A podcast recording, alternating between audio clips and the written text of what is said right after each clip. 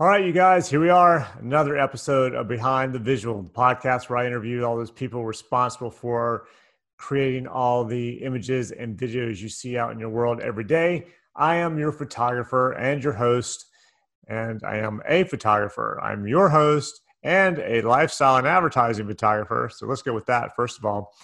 And um, maybe I could be your photographer. Depends, I guess. Maybe I am. So, anyway, today's guest is Art Streiber. Art is an amazing photographer. He's probably shot any major celebrity you can think of. Art has shot them, and he has shot them for all different types of things from movie posters to magazines and probably everything in between. And this uh, episode, we talk about how Art got started as a photographer. We talk about a huge shoot that he did for the Paramount 100 anniversary, where they had 100 of their top stars all on stage at one time, and how it took him months of planning, a week of setup. And not only does he talk about how he did it, but he even shows some pictures of uh, the equipment they used and how they did it. So this is definitely one. If you can watch the YouTube, you should probably watch the YouTube video on this thing because it's incredible. 80 packs. Um, lighting packs and the way they set it up it was it's an amazing little deal there. He shows you all the kind of behind the scenes stuff there. He also talks about how as a photographer you probably are not your best critic so maybe you want to get somebody else to look at your stuff and help you out a little bit with that. Uh, also talks about going to the white house and shooting for the obamas uh, president obama and michelle obama and what it took to get through there uh, you know the drugs bomb sniffing dogs and uh, all that kind of stuff. So, what else is there? Oh God, he's talking about a shoot he did with Faye Dunaway, and we talk a little bit about his daughter, who's uh, Sienna Streiber. Who, if you go to Sienna Streiber on YouTube, you can see a concert. She's released a new album, so I brought that up because I saw that he shot a little bit of stuff for her for that. So check it out, man. I mean, there's a lot going on here, a lot of cool stuff, a lot of cool things we talked about, especially if you're in for into photography, uh, this is a great one to check out. So, hope you guys enjoy this one.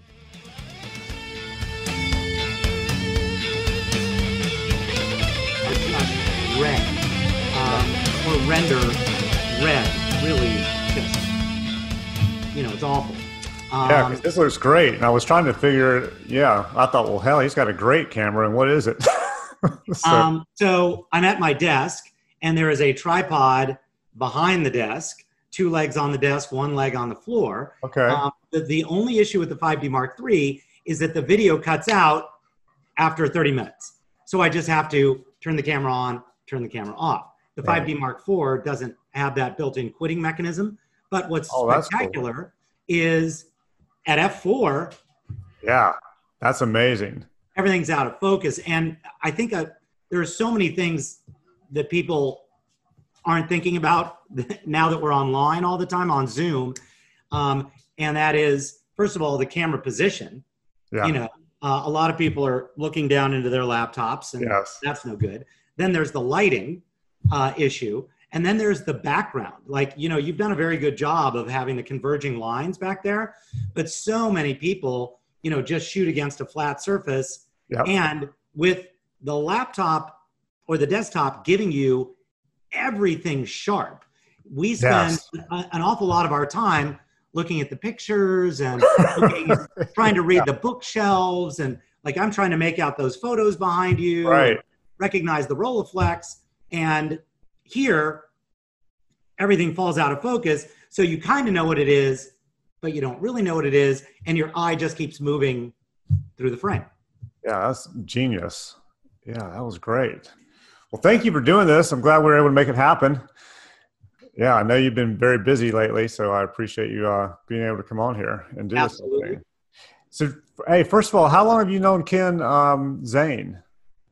Uh, Ken and I met at the Palm Springs Photo Festival probably six or seven years ago, and we're in the habit of only seeing each other every year, right. but now we are on a uh, weekly Friday at 4:30 Zoom with a number of art buyers and reps and just kind of Palm Springs refugees. Um, and uh, I'm going to do his podcast. I think in a couple of weeks. Yeah, we were talking about it. He was like, okay, well, I'm going to put off doing arts. You do it first, and then I'll put off. So I think it doesn't really matter when we do it. It's, we can, it'll be fine. but yeah, he's a great, I just met him from doing the podcast. He's a great dude. I really oh, like he's him. a great guy. Great yeah. guy. So I saw on Instagram that your daughter is, has an album that she just put out. That is correct. That has been a long time coming. Believe me. Yeah. So she mm-hmm. been passionate about that for a while. Uh, she has. She's a very talented singer songwriter, and um, uh, she wrote a number of those songs six, seven, eight years ago, and just through a series of you know events that we can all relate to, um, just never got it, you know, out there. Yeah. Well, at least she's got. I mean, I haven't I haven't heard it yet. I saw that you put it out there, and I haven't had time to take a listen to it. But I also saw that she had. Um, somewhat of a decent photographer shooting her promotional stuff for it. for what it looked like. Uh, she had one of my former interns, um, and who's now a very talented uh, working photographer and photo assistant, do the album work. But then one day she said, "We're doing uh, promotional photos tonight," and I said, "Oh, okay." Yeah. Um, and uh, we were lucky enough to be able to pull it off, you know, right out in front of our house, sitting in her I think sitting in her mother's car. Okay. Well, it's nice to know I'm not the only one whose family just comes up to them at random moments and says, Hey, we're doing a shoot. Come on. And you got to grab it and run. I also saw that you did a thing with um, class of 2020. What made you come up with that idea and, and do that? Um, I uh, am on the board of trustees at a school here in West Los Angeles where both of our daughters went to school.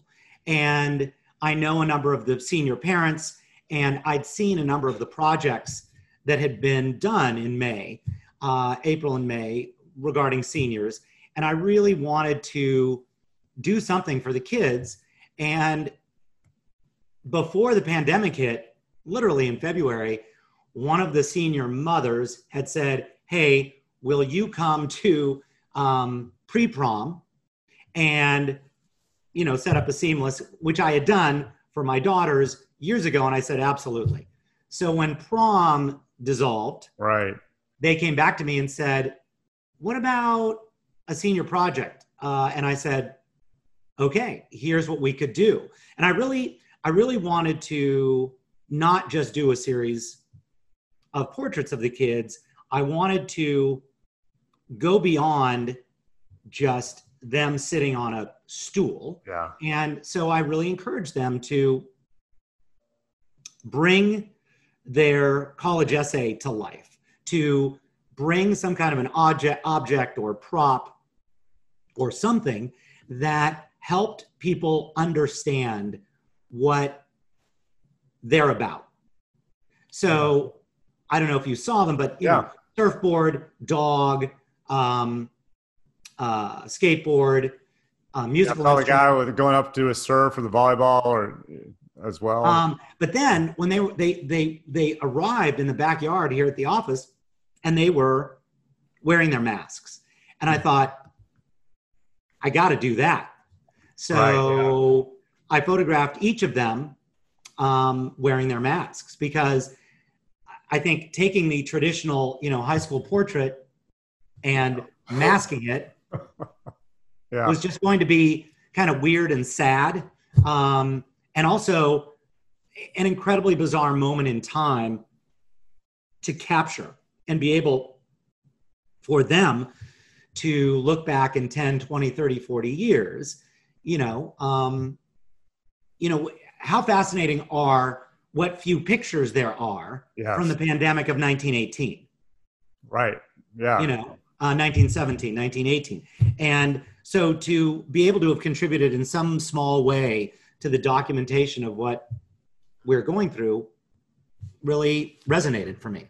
I thought it was great. I thought it was definitely it was much better than when you see the normal senior portrait kind of things. It was really cool, and I enjoyed it, even with the mask, seeing with the mask on and all that as well. I thought it was perfect because these kids can look back on it and go, "Look, this is you know show their kids this is what we had to go through.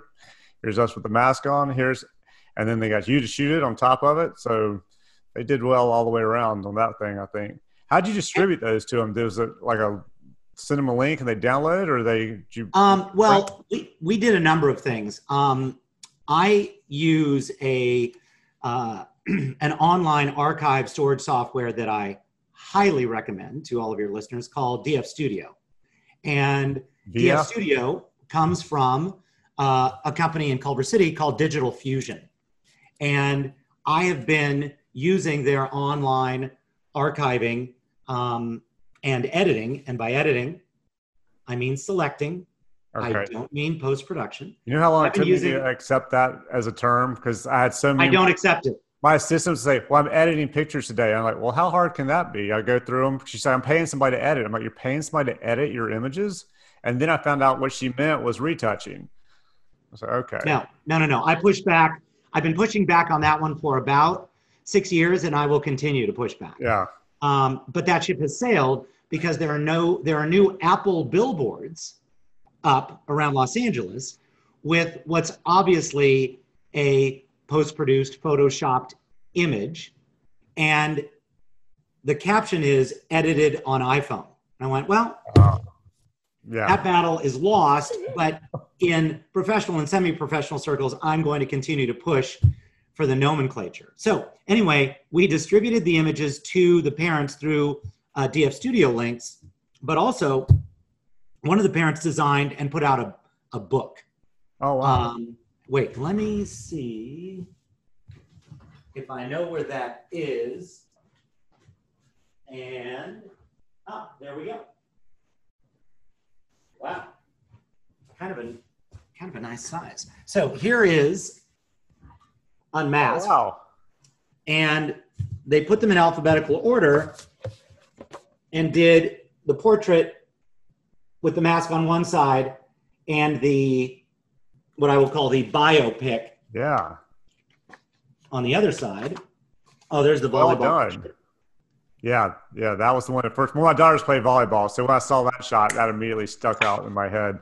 So there's unmasked. That was very cool, and it's designed well. I like the way they did it. Mm-hmm. Yeah, so that was cool. So when did you first? When did you first know you wanted to be a photographer? When you first started shooting? Mine was when I was very little. I saw my dad doing some stuff in the dark room. I was like, "That's what I want to do." When did it kick in for you? Um, my grandfather was a very, very avid amateur. He had his own dark room, and in about eighth grade, he sold me and my brother Paul a Canon AE1 for $5 and threw in a 50 millimeter or a 35 millimeter lens for $2. Wow. And handed me a roll of Tri-X. I went to school not knowing anything, shot the roll, brought it back to his dark room, and honestly, the magic of the process of taking this thing and taking it out in the dark, running it through the chemistry, hanging it to dry, putting the negative in the enlarger, the, the process. Yeah. I'm a process person and I love process and results. Um, I wish I were, I wish I could apply that to cooking. Um, but um, that's what really got me excited. So I got hooked pretty darn hard in eighth grade, I had been using my father's Nikon F. And by the time I was a junior and senior in high school, I was the photography editor of the student paper and yearbook. Wow, you did both. And it huh? just kind of took off from there. All right. That's kind of similar to me. My dad was a photographer. He had his own dark room. I saw a picture of Evel Knievel come up in the pan one day, and I was like, "That's cool. I want to do that." Yeah. Mm-hmm. And then started shooting in school. And then I was actually shooting, um, I wasn't on both yearbook and newspaper. I was on the newspaper. And then I was also shooting, sneaking my cameras into concerts, mm. taking pictures at concerts, and then selling them to all the girls. That's a great scam. Yeah, I'd make up little prints and hand them out. Like write your name on the back. They're five dollars a print or whatever, and then end up selling them to them along the way. So is that what? So at that point, did you did you know that this is what you want to do as a career, kind of a thing, or is it just? Um, you know, by about my senior year in high school, freshman year in college, I was completely hooked. And like I said, I loved the process. And I didn't honestly understand what my father did. And he was a kind of a uh, accountant, controller, banker. Okay. And I knew he sat at a desk. Yeah. But I didn't understand what sitting at a desk meant in terms of processor moving papers around. And now I love sitting at my desk. Yeah. Um, now I get it. But I didn't get it then. What I understood was this photographic process and how magic that was, and kind of understood that it was going to open all kinds of doors for me to see things that I wouldn't normally see. And I had also fallen in love, probably in fourth grade, with the idea of the field trip, of going to the farm and seeing how cows got milked, going to the bottling plant and seeing how stuff got, you know, like going behind the scenes and again, process. So I was able to take the photographic process and bring it and go behind the scenes all over the place, you know, roaming the sidelines, going to meetings, um, getting entree to places that the average person just didn't get to see, you know, just literally pulling back the curtain on the wizard of Ozziness of anything and everything. Yeah, it's amazing the, the things you get to do by being in this profession. Did you go to college for photography or did you get a degree in something else? I did not. I, um, well, tangentially. Um, The irony is that very same grandfather um, was a Stanford alum and I went to Stanford. And before I left, he told me photography is an avocation. It is not a vocation. Okay. This is a hobby, not a job, which is what it was for him. Right. Yeah. Um, he ran a small business, medium sized business. And I said, Yes, sir, I absolutely get it. No problem.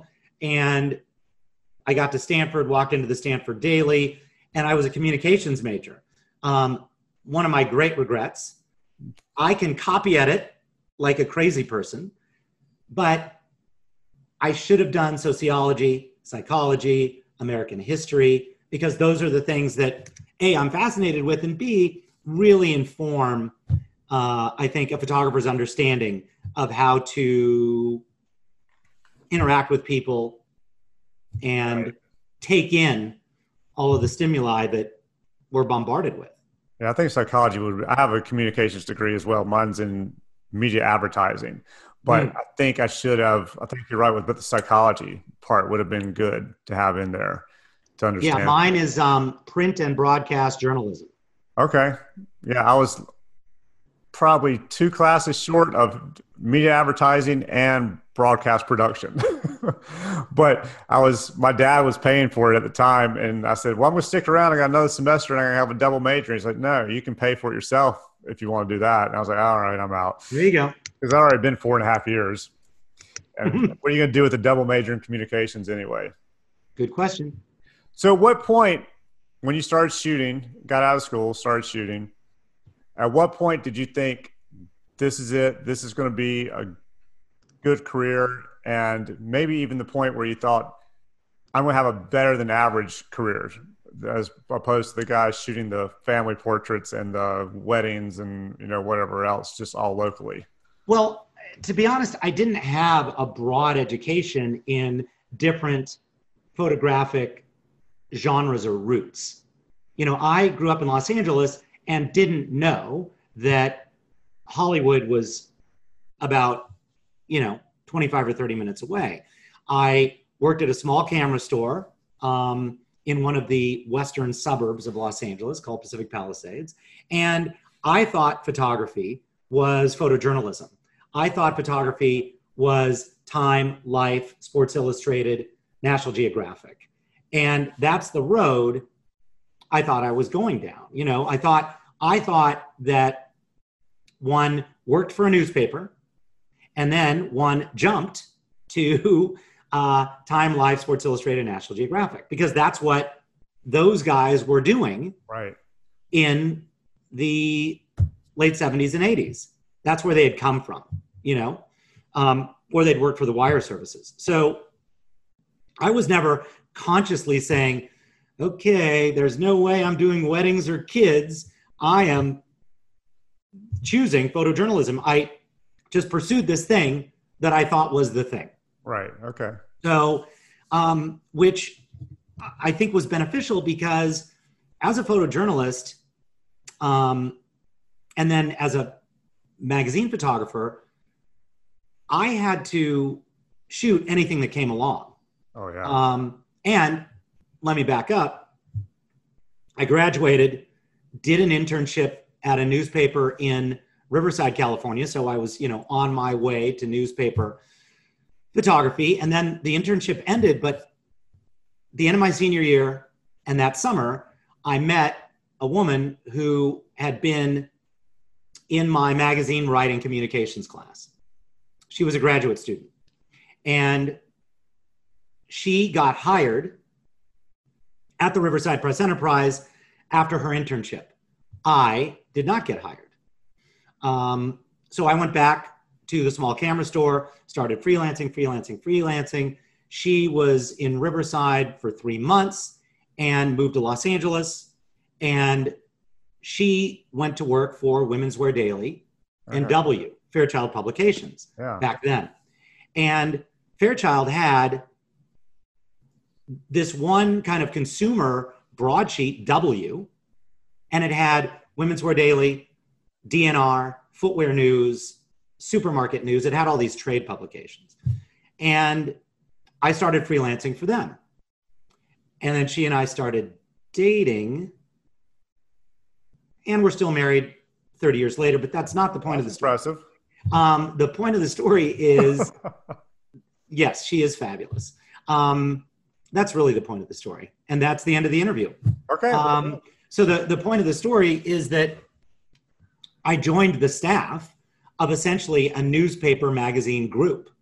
And I had to shoot and teach myself on the spot travel photography, food photography, event photography, portrait photography, fashion photography. So I was working across six or seven genres wow. and um, doing it on my own without any feedback or uh, editor or mentor or anything. Literally making it up as I went. You didn't have anybody to call because I've only shot food like twice, but I have friends who shoot food. So I would go like, and I tried to get out of it. I didn't want to shoot the food, but the art director really liked me and wanted me to shoot it and insisted. So I called a friend. I was like, "How do I shoot food?" And they kind of walked me through it and how to do it. So did you have anybody you could call and ask, or you just literally just set it up? Because it's not like you were shooting digital and you could look at it and go, other than your Polaroid. Um, you and I have the exact same story. Um, and the only, well, there's two stories, uh, but I'll tell you the food story first. The food story is that one of my closest friends from preschool was going to Art Center College. And he was actually learning, you know, lighting technique in school. And I had a food assignment and I called him up and I said, Cam, how do you shoot food? And he said, put the light behind the food. And I said, thanks, man. So I got out a softbox, put it behind the food, and now I was shooting food. Um, that's story number one. Story number two is I have long believed uh, and practiced this idea that what I do, I can't do alone. Yeah. And back in those days, whether I was calling my friend Cameron or in college, I wanted to put up lights in the basketball arena. Oh yeah. So I called Sports Illustrated. I'm a punk college kid. And I Yeah. said, Hi, who do I talk to about lighting arenas? And they said, Oh, you want to talk to John Hayt? And I said, Yes, I do. Um, so Andy Hayt was one of Sports Illustrated's top photographers, and his brother John was traveling the country putting up, I believe, Broncolors in the four corners of basketball stadiums in advance of whatever game Sports Illustrated was shooting, Oh wow. then tearing them down, getting on the road, driving to the next arena. So I got John on the phone. There's no internet. Yeah. There's no email. There's no texting. And this guy very nicely told me how to do it. So I developed this habit of reaching out to people and saying, Hi, how do you do this?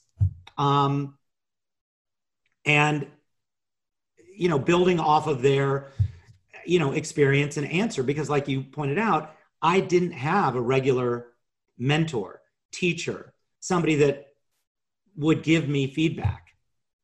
Well, that probably worked out by asking multiple people in different disciplines as opposed to having, say, one mentor who kind of knew how to do everything, you know, trying to teach you how to light an arena when they really didn't know. So it's probably worked out better, I would think. Well, there, you know, uh, I think you're right. Um, I like to think that I'm a jack of all trades and a master of none. Yeah. And when I, um, my wife and I, um, we were engaged. We were working at Women's Wear Daily and W in Los Angeles. It's 1980. Uh, it's 19. 89. And um, the editor in New York called us up and said, How would you guys like to work in the Milan Bureau? And we said, We've never been to Milan. And he said, Why don't you go check it out? Let us know what you think. So, four months later, we moved to Italy. And we moved in October, and the spring fashion shows back then were in uh, October. So right. I think we landed on a Thursday, and I was expected to be shooting runway in Milan on film that Saturday. So again, I called up an American photographer in Milan, and I said, How do you do it? And he, he said, A 300 8 in the back of the room Ektachrome 1600 at whatever it was, 250, And good luck with the follow focus because there was no autofocus right. yeah. in 1989. Wow. So, how'd those come out? You know, dude, if I had six that were sharp or 10, you know, because yeah. I could never t- teach my brain which way the barrel had to go as the model was walking at me. Right. Yeah. Um, and by the way, those guys, those men and women are phenomenally talented. And back in the day, they were animals. You know, they were just yeah. like elbows and you're in my way and you're in my shot. And, you know, you're showing up with a pouch full of film. Yeah. And you've got to be able to change film because if yeah. you miss the outfit coming down the runway, your newspaper or magazine or wire service is pissed off. What do you mean you don't have the red dress? Yeah.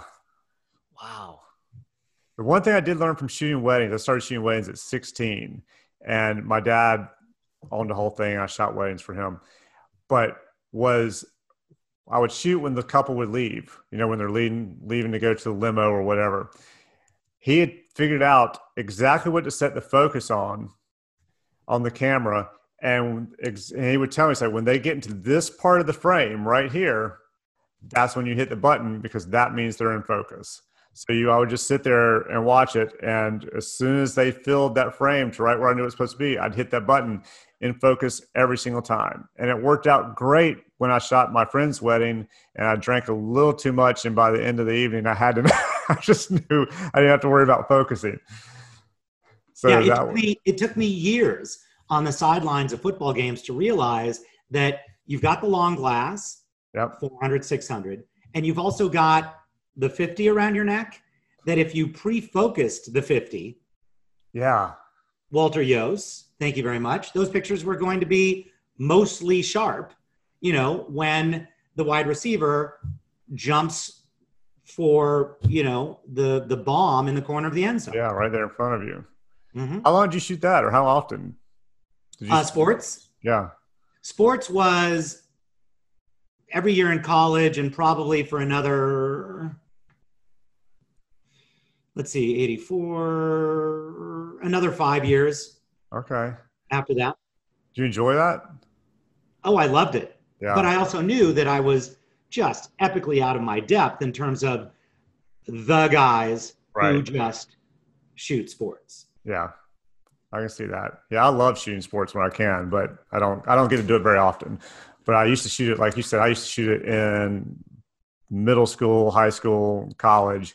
I shot it then and loved it, but I just haven't done a whole lot. That knowing and, the and, and here's the thing: knowing the game, yeah, knowing the team, knowing that in this situation, the pass, whether it's in basketball or football, is probably going to go here. Yep.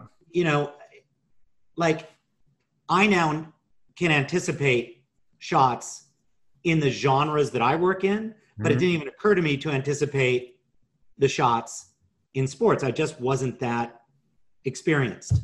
Right. Well, I think it's it makes a huge difference. The longer you do it, the more you learn. I mean, because I know these, and I think even kids now, guys now, girls now who are shooting, I used to be able to tell you what to set the camera on, and still pretty much can.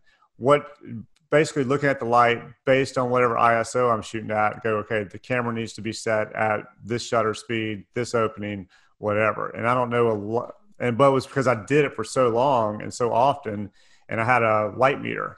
So I was constantly going with the light meter checking and then having to go set the camera. Where now you just shoot it and look at the back of your camera and go, uh, no, and then you make your adjustments off of that. So exactly. I think it's probably the same kind of thing. The more you do it, the more you get into it. So your wife was obviously the person who kind of helped steer you into where you ended up today. I'm guessing. There's no question. Yeah, and she is still um, a phenomenally uh, savvy critic of my work. Yeah. No question. I think we may be married to very similar women. and there goes the screen. Oh, yeah, there it went. 5D Mark III. Yeah, I have a. Um, I shoot Nikon's, and they do the same thing. They mm-hmm. disappear after so much time. Yeah, my wife, she actually is the reason I was shooting weddings and bands. And then my wife had been at a modeling agency, and she's like, "You should go to this agency." I started shooting for them a little bit, and that led me into shooting the stuff I shoot now. But then she's also like, the other yesterday I was editing an image. Um, I'd edited images and was photoshopping um, one of them, and I kind of composited some stuff and came in. And she sat down in the chair to write something. She looked up and saw what I was working on. She goes, "Right there, you need to fix this on her knee." like, all right. Yeah. So it's good. I think it's good to have her, you know, have a woman like that who'll help you or anybody actually who'll help anybody. you. Definitely to have your wife do it that you live with can come in and yeah. see it at any time of the day. No question. Yeah. So what is your favorite thing to shoot? So, I mean, you shoot everything. You shoot single people, you shoot movie posters, magazines, you shoot groups. What's the, fa- if you could choose one, like say you knew you were able to pick an assignment next week, what would it be? What was the thing you'd want to shoot? Um, you know, I I am up for any challenge, and uh, I'm sure there are some dream assignments, um, but uh, you know, uh, like a group portrait of the entire royal family. Okay. In England, yeah. sign me up. Um, but I, um, I, I don't know that I've got a, like a favorite thing because okay. um, my nerve endings are just kind of so raw and open to any possibility that comes down the pike. Um, I, I do love a great magazine assignment. And I love it because it's fast and furious and it's scrappy.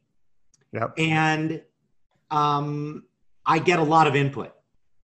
Oh, that's you know, great. Yeah. On the commercial assignments, I just don't have as much input because by the time the assignment gets to me, yeah. it has been vetted by, you know, dozens of people. Yeah. But the editorial shoot, there's usually maybe one or two people from the magazine that are giving input. And then you're dealing with the talent and their publicist or the subject and some other gatekeeper. But it's still just split second decision making and going with your gut and really not kind of second guessing and not just doing coverage for the sake of coverage, right. which you have to do with commercial work. Yeah, I can see that. With the with the magazine, the editorial stuff, when you shoot somebody who has a publicist or a handler or whatever. How has that changed over the last 10, 15 years? I mean, is it, do they have more input now than they used to? Do they have any input on set for stuff like that? Or are they just kind of, I'm assuming they have some kind of input. But um, A, don't get me started. Uh, B, um, if you have any listeners or viewers that are publicists, my mouth is sealed. And C, um, you know, it's like anything else where depending on the publicist's level of confidence in themselves and, you know, trust with the photographer, they're going to be really involved or they're not going to be involved at all. But the publicist is the gatekeeper. Yeah. And I've been doing this long enough where most of the publicists trust me and are also looking for my input. And I know a couple of dozen of them really, really well and really like working with them. But their first responsibility is to protect their client, protect slash promote their client right. um, down a certain trajectory. And, you know, um, it's like, you know, I, I, I used to say this about, you know, overzealous makeup people where they don't feel like they're doing something unless they're doing something. Yeah. You know, it's very, very hard for all of us to peel back to get to a less is more place. Yeah. Do has there ever been a time where say the subject you're shooting was all up for an idea, the handler, the publicist, not so much up for it, and you went ahead and shot it without them knowing it, or just shot it instead because the subject was like, "Yeah, let's do it." Have you had any of those kind of deals? Every every permutation that you can imagine, yeah, has happened. We have we have encountered, okay. and I have developed um, over the years um, another skill set of being able to. I'm not going to use the word convince I'm going to use the word um, advocate for okay. the picture that I want to that I want to make. And you have to be, you know, again, you need that psychology degree because you've got to be able to read the room and, you know, understand how far you can push before you have to pull back. Right.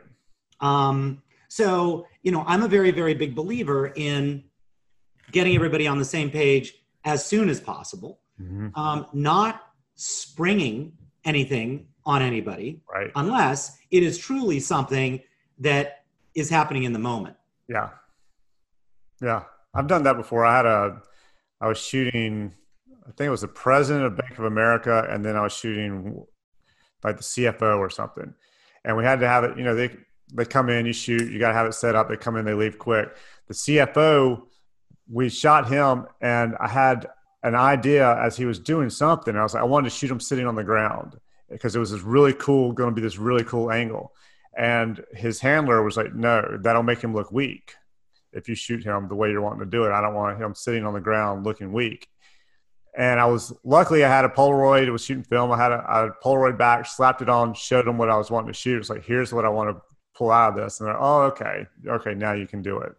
But yeah, I had to. It is one of those things where you have to be able to talk to people and have a decent personality and read how strong they feel about whatever it is they're talking about and move forward with it if you can, I guess. You know, and that comes back to this idea of being really prepared. So I will, you know, test each of the situations mm-hmm. with either, you know, a crew member in front of the camera or me in front of the camera and then um, uh, when it comes time for the talent to walk on set or the subject or whomever, I will bring them to the monitor and say, I'd like to do this and this and this, but I think we should do this with the green dress, and maybe we should do this without the elephant, maybe a giraffe. Um, what do you think? Because, you know, all these years later, everybody is savvy. Yeah. You know, and everybody is guarded to some extent. I think it helps to be prepared. It makes things go a lot. Smoother. Oh my God! Don't get me started. Client so much more at ease when you're prepared, as opposed to just showing up and going, oh, I don't know, maybe we shoot over here. What do you think about that? Yeah. Absolutely, yes. Preparation is huge. Speaking of preparation, how much prep do you have to do to shoot backstage for the Academy Awards and all that kind of stuff? um, uh, that is that's reportage, and the preparation comes from maybe getting there a day early and getting all of those crew members that are working to recognize that you're going to be there and saying hi to them and bringing them a print of them from last year. Oh, smart. You know, so it's you're, you know, you're just greasing the wheel, honestly. Um, because you're going to be working cheek and jowl with these people. So, regardless of where I'm going or what I'm doing, I want to get there early. I want to scout. I want to meet everybody. I want to know, you know, where can I plug in? Um, uh, where's the fuse box on this house that was built in 1930? Um, you know, it's preparation, preparation, preparation. That's smart. Yeah, I didn't even thought about the whole getting there a day early and talking to the crew and giving. That's amazing. So yeah, you have, because you, you know they're there to work. You're right. there to capture it. You're going to be on top of them. Yeah. You know, you you are. You just have to assume you're going to be a pain in the ass. Right. Do you more or less have all access backstage to get what you want wherever? Um, I have not shot backstage at the Academy Awards in a couple of years, um, mainly because um, uh, Entertainment Weekly, for whom I was shooting it, got out of the a weekly business right. and b the reportage business. But when I was shooting it, I did have close to unlimited access. The the the next highest level of access would have been the photographers that were hired by the academy. Okay. Wow, that's pretty good. All right, I just saw what kind of dog do you have?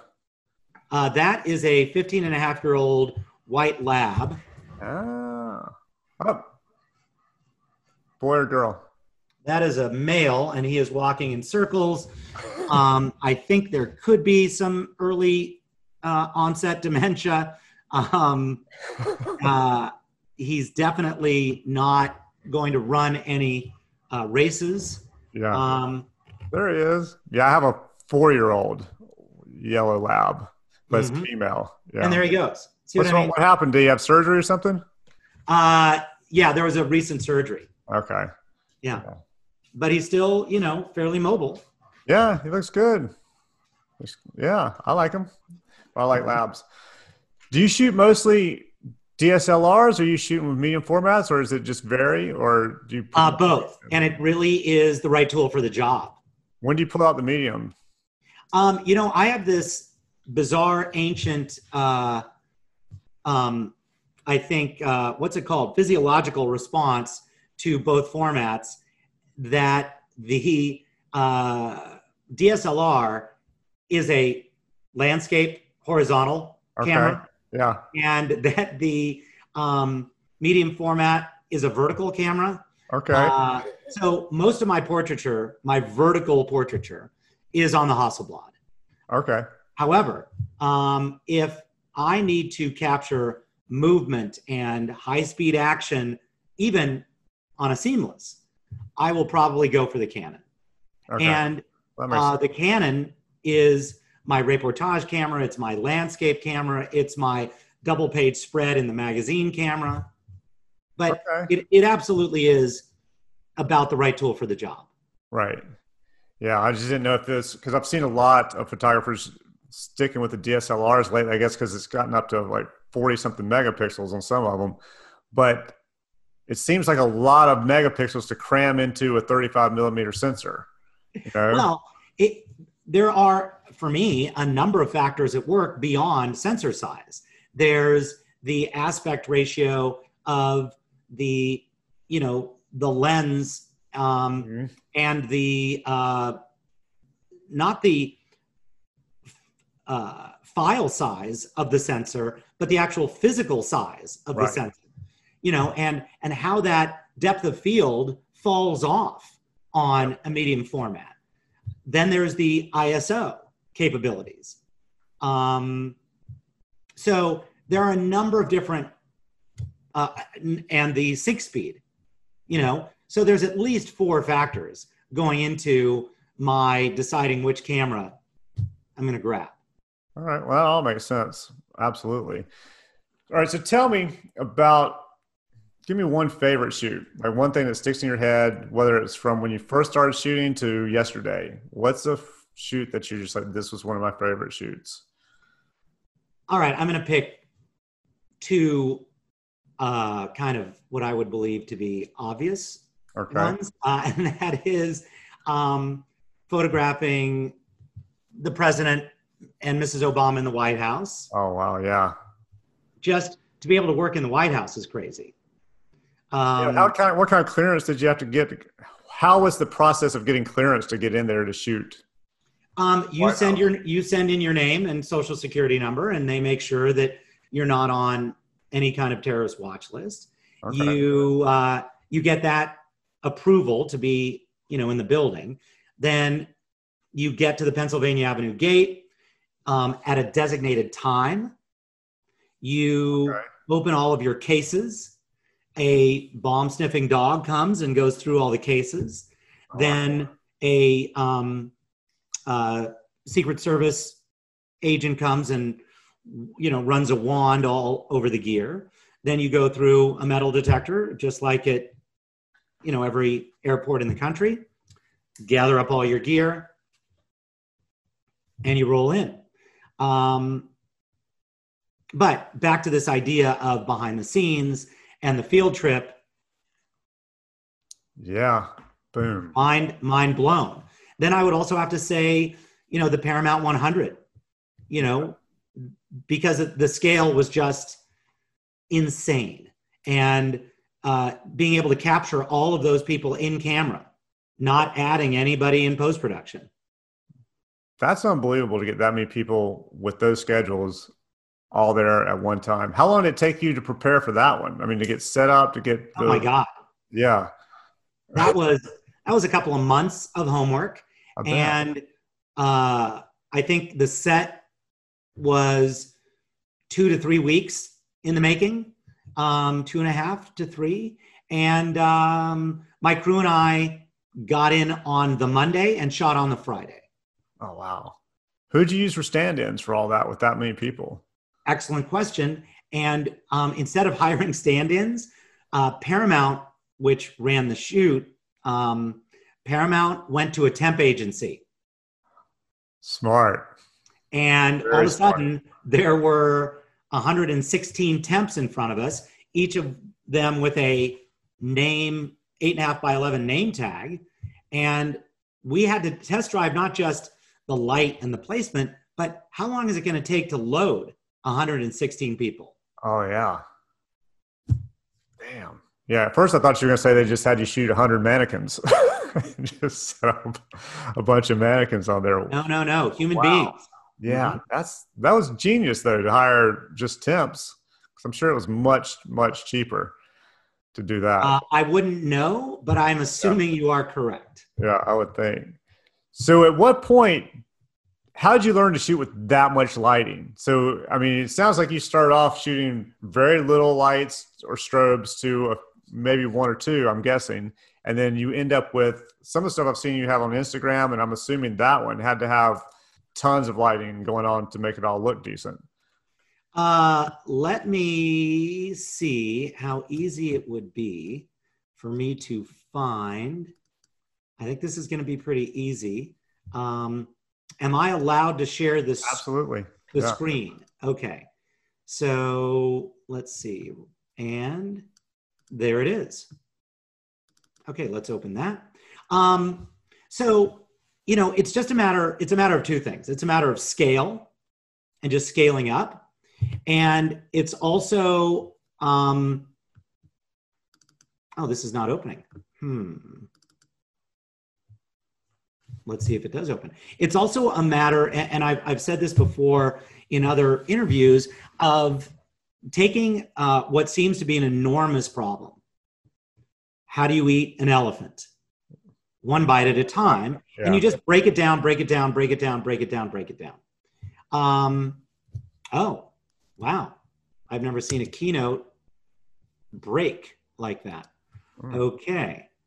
All right. I'm going to keep digging in. I'm going to ignore that phone. All right. Um, and I'm going to attempt to find the picture for you. Okay. So um, I, you know, my my crew and I just broke it down, and we um, just, you know, a lot of this stuff is making it up as you go. Yeah. You know, let's try this, let's try this, let's try this, because you know, I didn't know anybody that had ever um, shot that many people um, you know, indoors and and lit them. Yeah. So. So the first time you had a shoot, what was the first shoot you had where you had to have a ton of lighting like that? Do you remember that shoot? Well, I, I don't think there's any. Well, not even for the hundred people, but say you had to go with like five, six lights or something like that. Oh, um, okay. So now I'm forgetting this uh, password. Now I am not a robot. Okay. this is going to take a little while, but it's worth right. it. You know, I really, I would have to dig in, but I would, I, am going to say that it was probably a shoot I did for CBS um, way back in like 2003, four, five, which was called the CBS Mondo shoot. And the CBS Mondo shoot required an entire soundstage with multiple set pieces. Oh wow!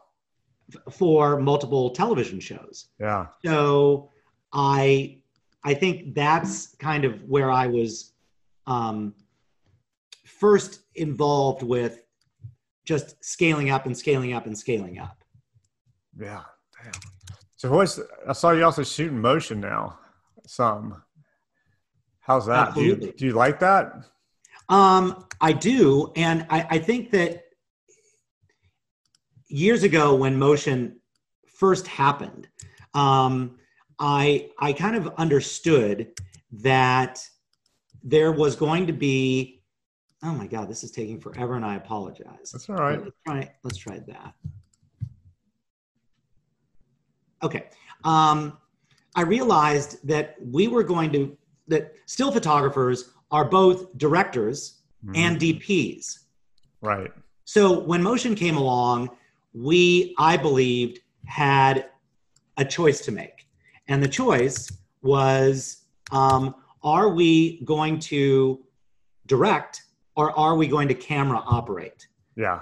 And I chose to um, be a director. You know, I chose to um, uh, continued to direct the talent while a more experienced camera operator was you know behind the lens. Right.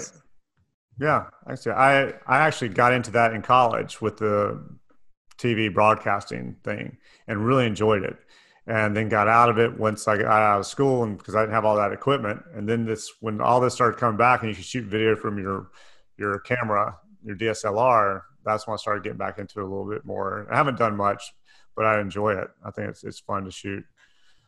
So tell me about there's got to be a shoot that you've done where either you thought it was great and everybody else thought it sucked or was not to standard or you thought it was horrible and everybody else thought it was the best thing they've seen in a while. Have you had any of those ex- experiences? Um, I used to do a lot of Monday morning quarterbacking. Yeah. Um, and I used to come away from my shoots um, really, um, uh, you know, kind of regretting, you know, what I what I had done, and I don't second guess myself as much as I used to. Um, And you know what? I am not able to, unfortunately, find uh, this keynote, which is really, really bumming me out. Um, really bumming me out. Um, let me Well, see. Hold on. up- One more, You can always send it to me and I can throw it in at some point. one more place. Up. Okay, let's see. Okay, so there's that, and then nope. Um, and you know, I think I might also have a very short memory for shoots that I thought were great and that the um, uh, client was not happy with.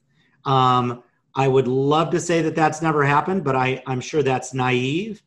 Um, but I will say that I do have a very short memory for that. Well, that's probably good. The only one I can remember for me was I had one, but I was shooting it for myself for my book, and I shot one and got into this fairgrounds and got in early before anybody was allowed in there. Got the model, the clothes, it all looked great. I was excited about the fact that they let me in to this place when nobody was there. Shot the whole thing, took it to New York, showed it to some friends who were art buyers.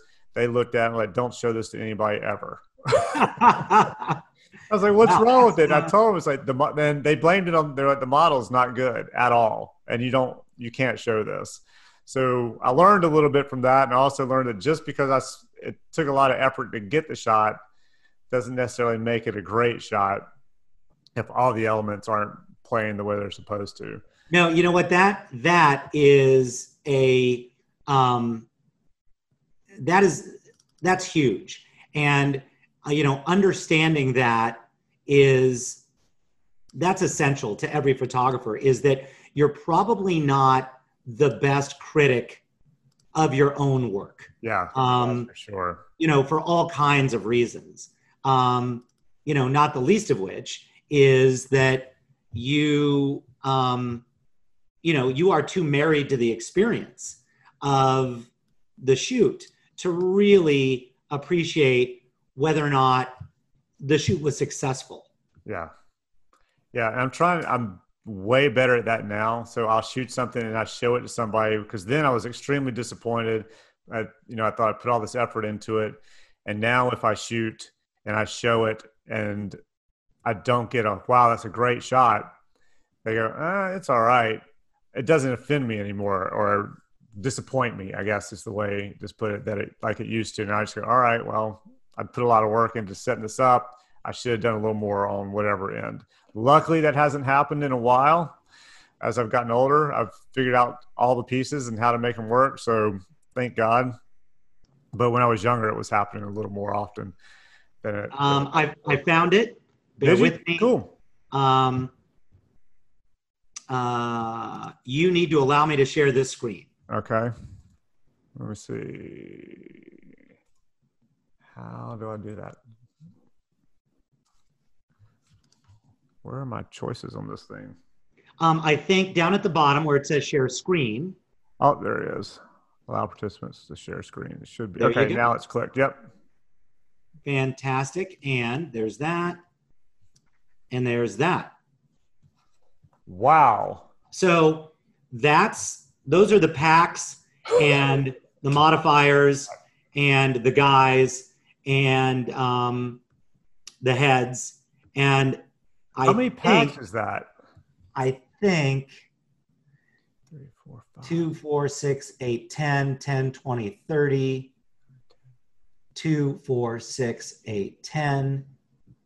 So each of those clumps is 10 packs Yes, that's what one. 10, 20, 30, 40, 50, 60, 70, 80 packs. Wow. And uh, that's how it rolled head per in. Pack, or did you do multiple heads, two heads per pack? Um, no, the bi tubes. Okay. Um, then we mapped it. Oh wow. Yeah. And God, I haven't shown this in a long time. And um, they built us some truss and um, we color coded, you know, all the heads to match our um, uh, our schematic. And we attached the heads and we flew up the packs. So the packs are in the air. Wow. Okay. The packs are on what are called green beds up, um, you know, Yeah.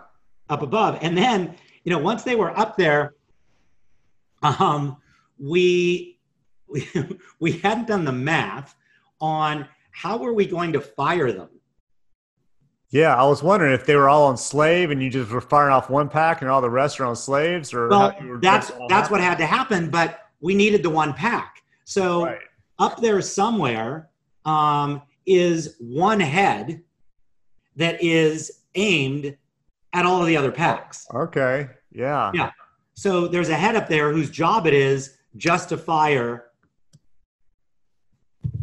all of the packs. Did you have multiple guys up there or people up there just the whole entire time, like making sure all On the day, on the day, there were four or five guys up there Yeah. because there were other packs. So then, you know, what we do what we always do, which is just light, you know, one light at a time, add the other light, add the next light, do a little YMCA, um, hit the left, hit the middle, hit the right, and really understand what the light is actually doing. Um, and what you can't see are there's these guys now have an edge light. yeah, I was noticing that. Yeah, there's a hair light uh, because these people were going to be against black. Right. Mm-hmm. Yeah. Wow. Yeah. So did you figure that part out before you got there, or is that one of those where when you got there you're like, "Damn, we need a hair light"? I think it might have been one of those, oh crap, we're going to need hair light things. Um, then we, the logo, as you can see, is actually cut out of styrofoam, you Wow. know, which means it had depth, which Yeah. means we needed to see the depth.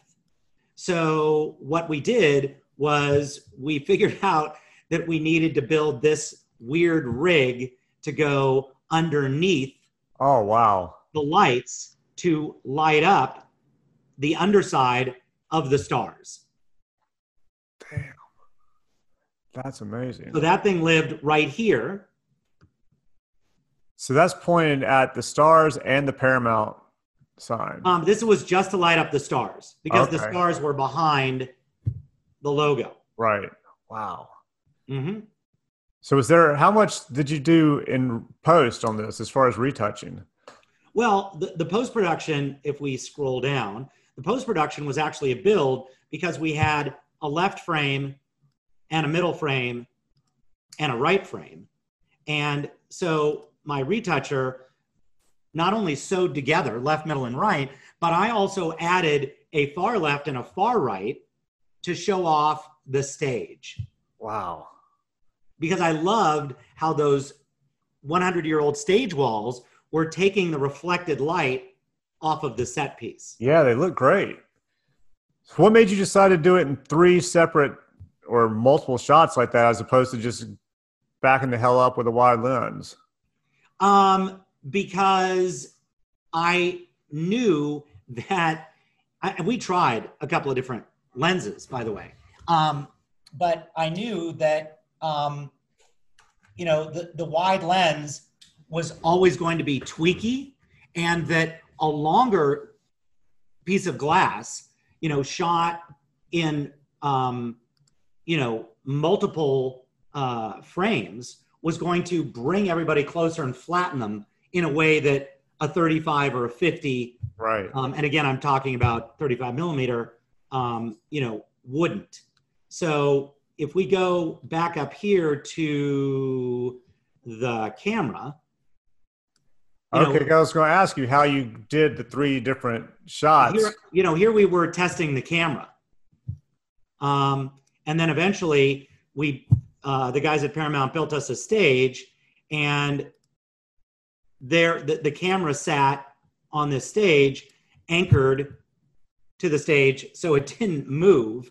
Um, and there was our backup camera. So it looks like we were actually shooting, you know, a pretty long lens. And I, I could look that up, but I think we were probably shooting maybe the 150. Oh, yeah, it looks like it. Mhm. Yeah. So you Um, just, so did you just sit there at the camera and you just turn it to the left, center and to the right, or did you actually move it? Oh no. So Uh, well, s- over the years, um, over the years, I um,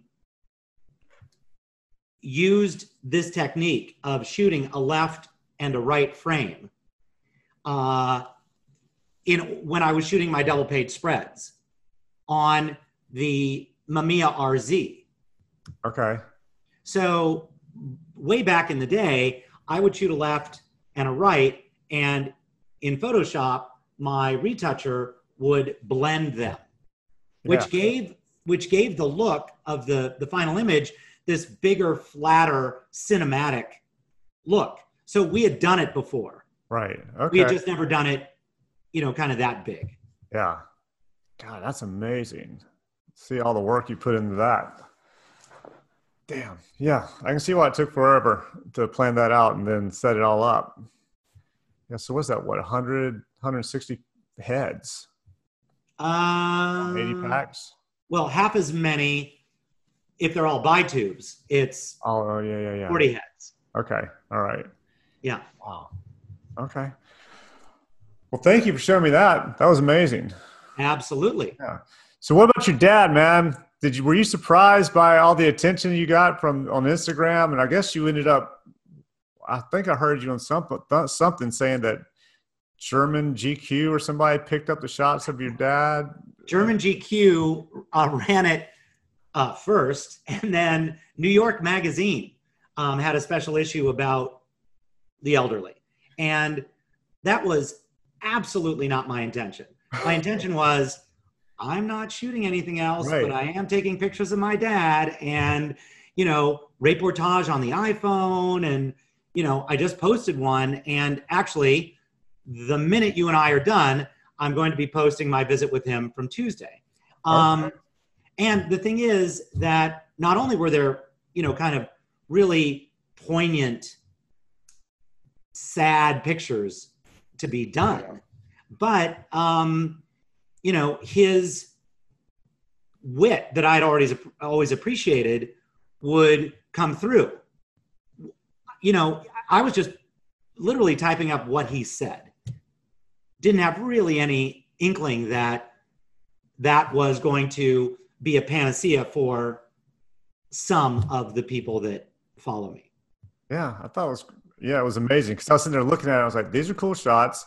And then my and then I heard that you know they had been picked up by two magazines. And then my next thought was nobody given a damn if it, like if I'd shot my dad, they'd have been like, ah, that's some cool shots that I gotten some likes. But the power of I think social media, your followers, all that, it's pretty incredible. And I think it was a cool, cool deal to have something like that up there. And the way you shot it, to have that little bit of reflection coming in as well with you blocking off your dad, I think was nice as well. Yeah, and you know what? That those lighting conditions have not happened since, which Oh, were a completely flat day.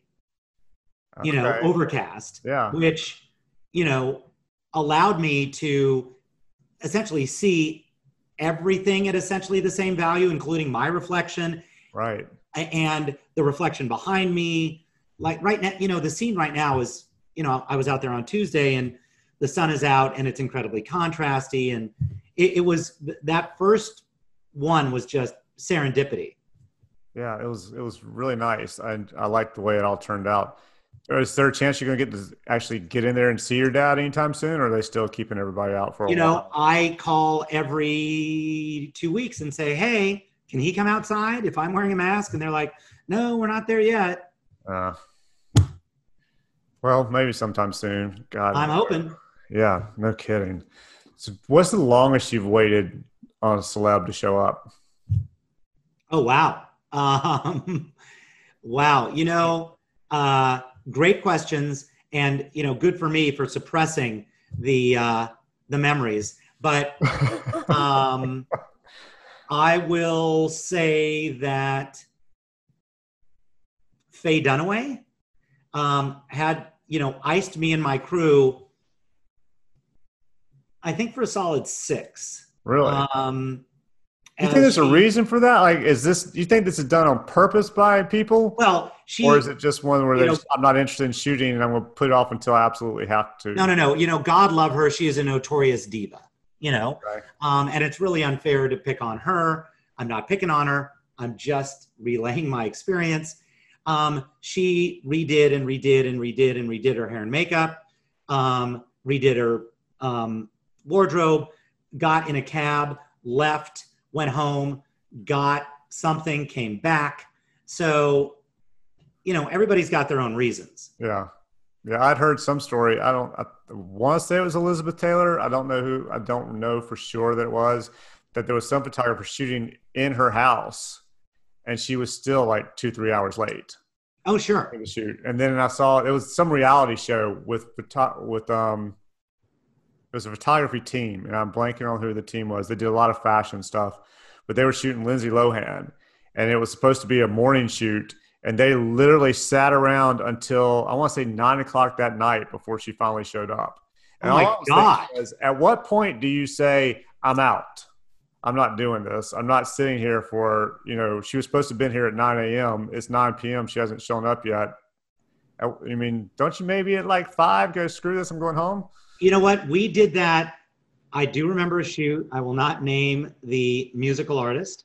Um, she was shooting either a music video or a television commercial. Um, and we were supposed to get her at four in the afternoon, and I think we got her at midnight.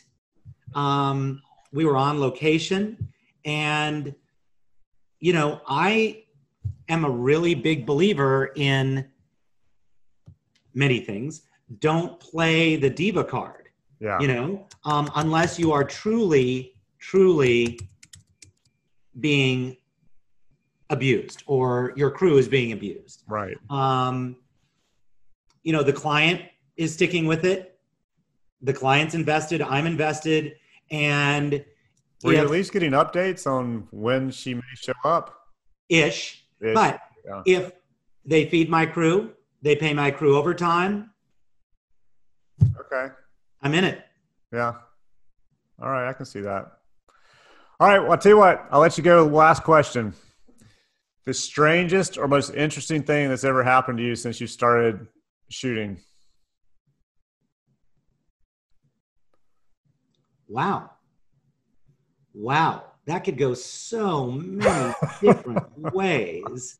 Uh, so many different ways. Yeah, um, there might be a few stories, but uh, oh my God, just so many different ways. I wouldn't even know where to begin. Uh, wow, curveball, um, curveball over the back corner of the plate. Um, I don't know that I'm going to be able to hit it out of the park. Um, this here's the thing. Um you're wanting to interview me. Yeah. My um becoming in some small measure in some way uh uh somebody that people want to hear talk. Still completely bizarre you know? Um that's not no I think I, that's a great answer. That's not what i got into photography to do that is not something that existed when you and I were starting out. Yeah. And that just recognizing that the experiences I have have some value for other people, being able to share what I do. That, you know, when I get a request like yours, I'm still like, wow, really? Okay. All right. Yep. Absolutely. So that that's that's definitely up there. Yeah, that's a good answer. Yeah, and I appreciate you doing it. And I mean, even on your Instagram and where you're showing the way you you know the way you light stuff like the Kevin Hart thing that I just saw that you did, and you showed how you lit it. And I think that's a great thing, especially for these people who want to get into photography and coming up and have no clue and don't have anybody really to help them. Because when I was coming up, nobody was showing you anything. Nobody wanted to teach you unless you had literally taken a class or we're friends with somebody, nobody's showing you how to do anything unless you're really good friends with them because they're just, I guess they're afraid you're going to take their job or something. So um, I, I always came from the position of, you know, I learned all this stuff on my own. And instead of reacting like, I'm not going to tell you, you go figure it out yourself, I always thought, like, God, I wish, you know, I, I want to emulate what I described at the beginning, which was somebody picked up, somebody answered the phone and told me how to put lights up. Right.